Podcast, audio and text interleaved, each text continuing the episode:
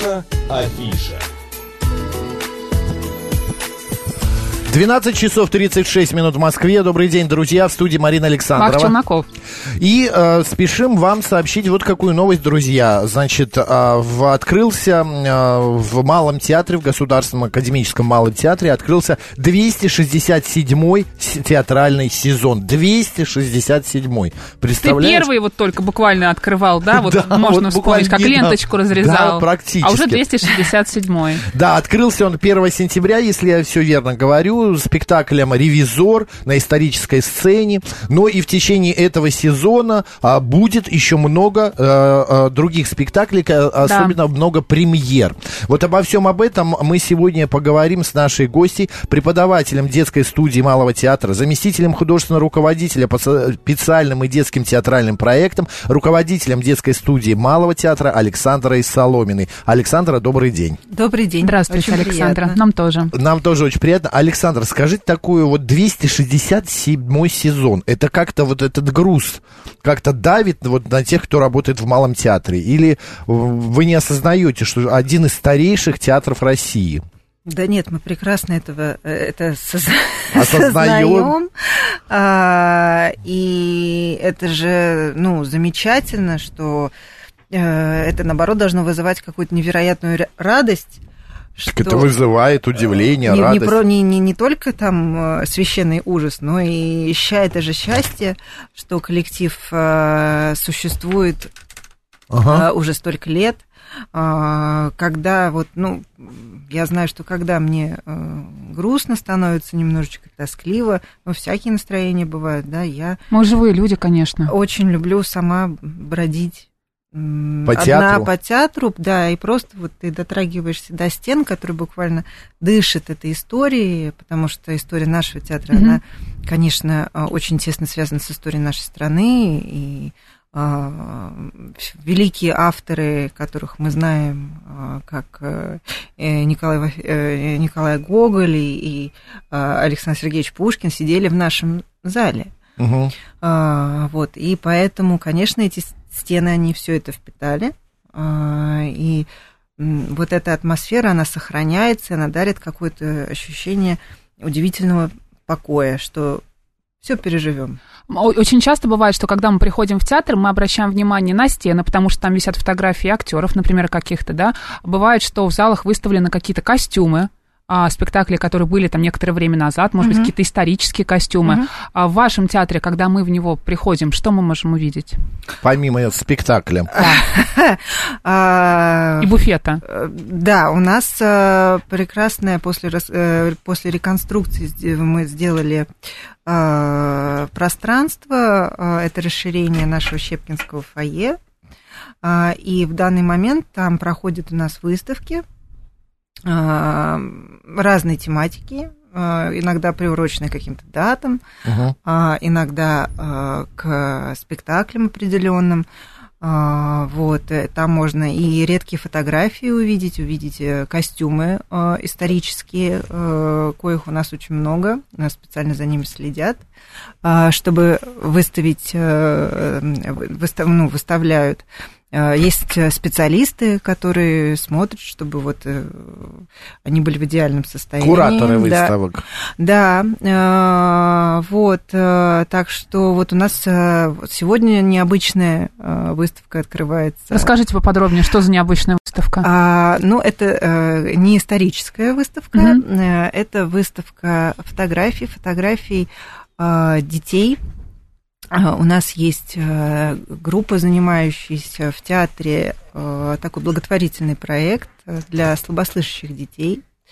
А, а, Почти год уже они занимаются, и вот так случилось, что мы сошлись с одним фотографом Наташей Перовой, она тоже сама слабослышащая, и она делает fashion такие съемки а, благотворительные, именно тоже вот детей с ограниченными а, возможностями. По слуху. Да, Мгм. по слуху. Вот. И мы с ней э, начали общаться. Я рассказала, что вот у нас есть такие дети. И очень быстро мы пришли к выводу о том, что театр дети, такая необычная тема, нужно это как-то запечатлить. Угу. Рассказать об этом. Да, да? рассказать Мгм. об этом. И мы провели вот день тяжелый, тяжелый съемочный день у нас в театре в разных интерьерах.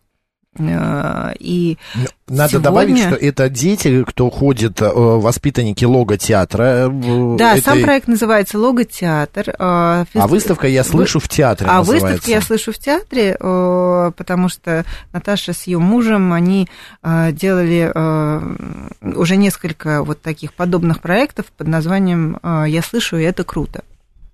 И это вот новый виток тоже их как бы деятельности «Я слышу в театре». Сами дети приняли участие в съемке и на фотографиях э, именно, Именно они, слабо да. э, Дети, которые дети. занимаются да, в театре дети именно, с да? кохлеарной имплантацией именно, да, это не просто какие-то, э, не, не, не просто там слуховые, да, аппараты, это именно кохлеарная имплантация, это такая очень а, сложная, непростая вещь, А, это аппарат, который вживается в череп, э, благодаря которому ребенок слышит, вот, и... Серьезно. У меня вопрос такой, Александра. А, Вот сейчас, если нас слышат родители таких детей, а у вас еще набор возможен в ваш театр, в лого-театр, или все-таки там ограниченное количество? А, у нас возможно, пожалуйста, у нас на сайте есть телефоны для связи, именно нашей, э, поскольку логотеатр является частью нашей детской студии, а, звоните, ну, поговорим, обсудим. А что дети Какой, делают? и какой сайт? Можете назвать его, да? Мало.ру. Мгм. Малый театр, заходите, и там находите как раз лого-театр. А что дети делают вот в проекте этом? А, Мы создали э, целую такую систему, а, которая опирается, ну, на как бы это пафосно не звучало, на школу Да. Станиславского, но от этого никуда не денешься. И хорошо, что опирается на нее, да. Основанная на нем, но с определенной адаптацией э, под особенности таких детей. Э, Да, у нас с ними работает э, логопед-дефектолог. Э, И плюсом к тому, что они занимаются актерским мастерством с нашей актрисой Любовью Ещенкой, у них параллельно это идет вот вместе с, занятием, с занятиями логопедическими. И также они занимаются у нас хореографией, э, потому что это тоже важная часть развития таких детей, потому что часто, э, когда ребенок не слышит, допустим, с рождения, э, у них проблемы и с координацией есть, и сложности владения собственным телом большие. То есть это очень сильно дает развитие. Дальнейшему Ограничивает как-то, да. да-да-да. Не сп- Да. Это все Мгм. взаимосвязано, все очень помогает. Мгм. Наша речь, наша координация это все единый организм, который идут А с какого друг возраста другу. детки попадают, могут попасть в проект? С четырех лет. С четырех и до? Ну, мы стараемся это сейчас позиционировать как э, предподготовка к школе. Мгм. А, Вот, то есть до 7-8 лет можете, да, м- могут приходить дети. А достаточно ли только желания для того, чтобы к вам попасть, или нужно проходить какой-то Хотя бы маленький талант. ма- маленький талант, да, а, либо просто достаточно желания? Ой, вы знаете, во-первых, я считаю, что, в принципе, у каждого ребенка есть какой-то врожденный определенный талант. А, нужно просто его найти и развить. А, во-вторых, мы не, мы не готовим их как бы к профессиональной сцене, да, мы здесь помогаем, а, способствуем их развитию, чтобы у них дальше была какая, ну, дорога в жизнь. То есть, ну, мне хочется сказать, чтобы у них э, Ну, э, не были не- при ограниченности слуха были неограниченные возможности. То есть это какое-то раскрепощение, может быть, этих не детей, просто да? раскрепощение, Мгм. это же дети э, с определенными нарушениями речевыми. Мгм.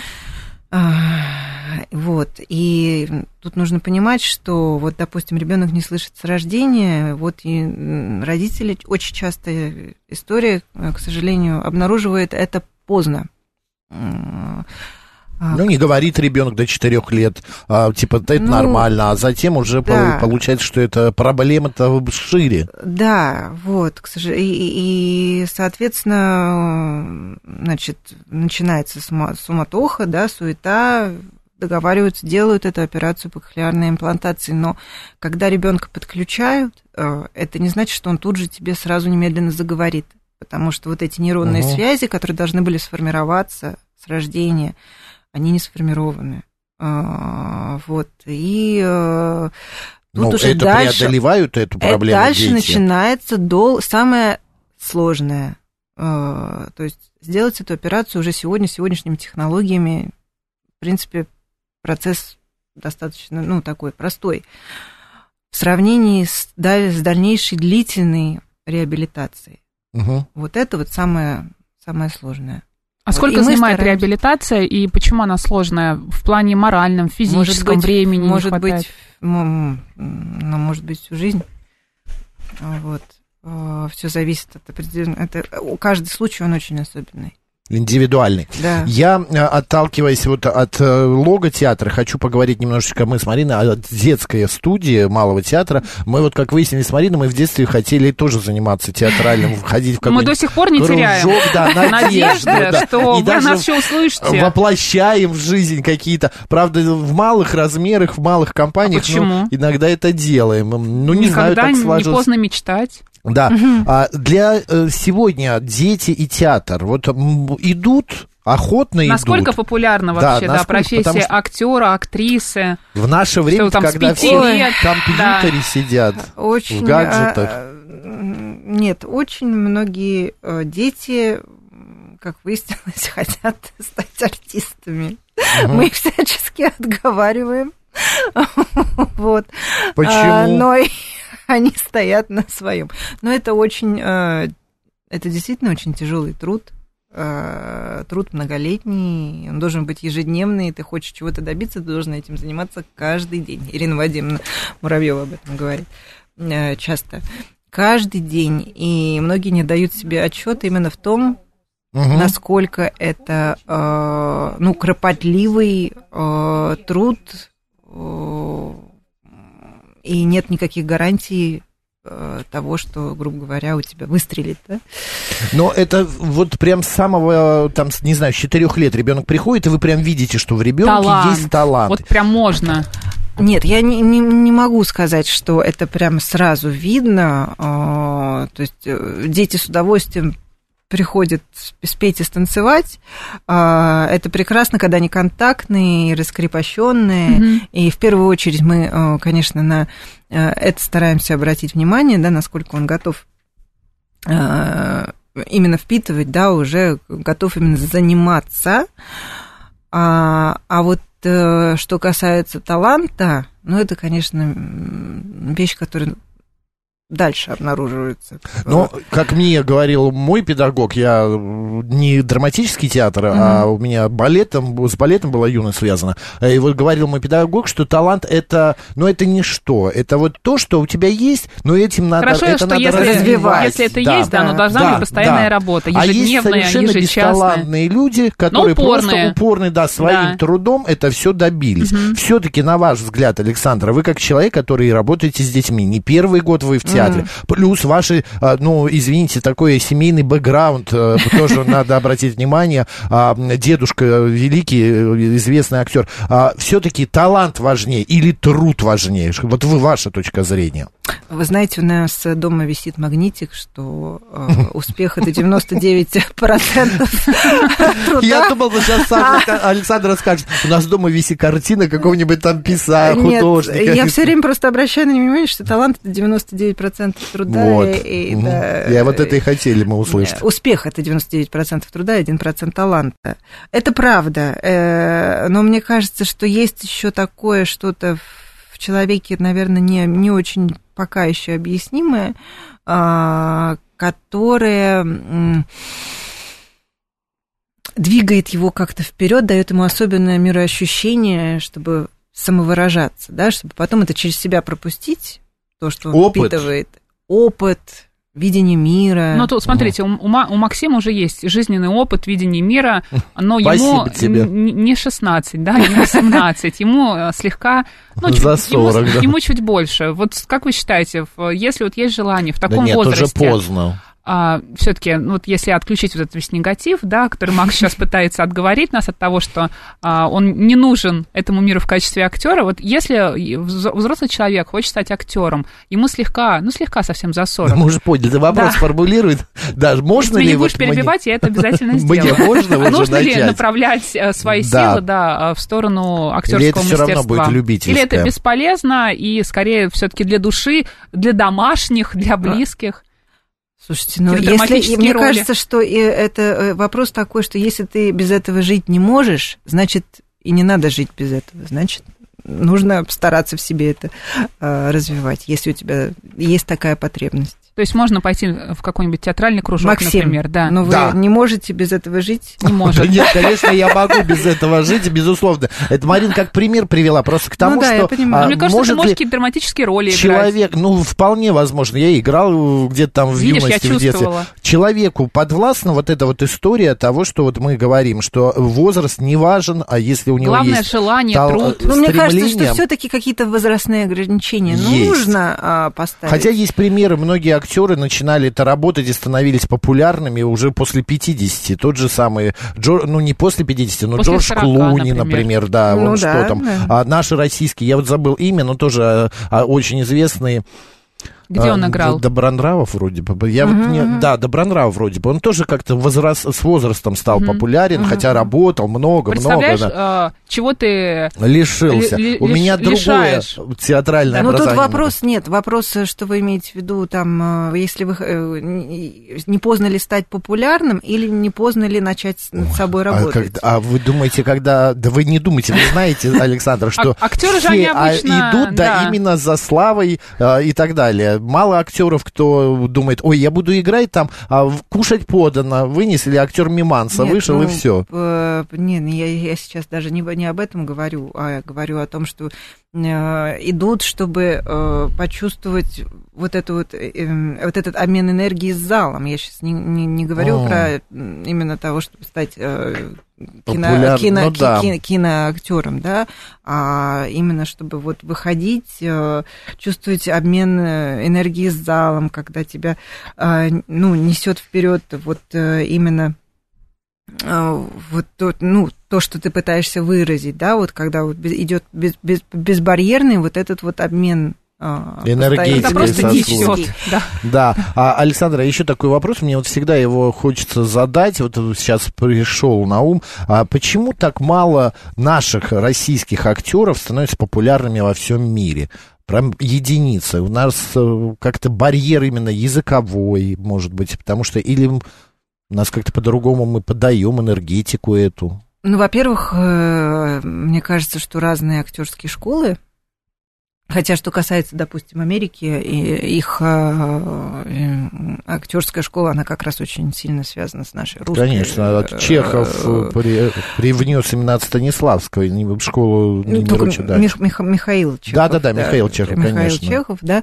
А, во-первых, а, во-вторых, ну да, язы- языковой барьер, во-вторых, у них там, мне кажется, свои есть, У нас тоже свои который- В есть. общем, это вопрос конкуренции. Да, это вопрос- нужно, да, обеспечивать работой. А, Возвращаясь к малому театру и к детской студии, э, ребенок в детскую студию как может попасть? У вас набор тоже как-то вот У нас набор лето, вот по весне- сейчас только что был вот э, в, э, в конце э, августа. августа. А, Вот, э, но в течение года периодически бывают до наборы, редко, правда, но бывают. А, Так Опять что же, следите за новостями за- на сайте. Гендерный вопрос. Есть больше девочек, наверное, идет все? Больше. Девочек. Мальчиков не хватает. Мальчиков не хватает. Хотя вот сейчас пришло от много хороших мальчиков.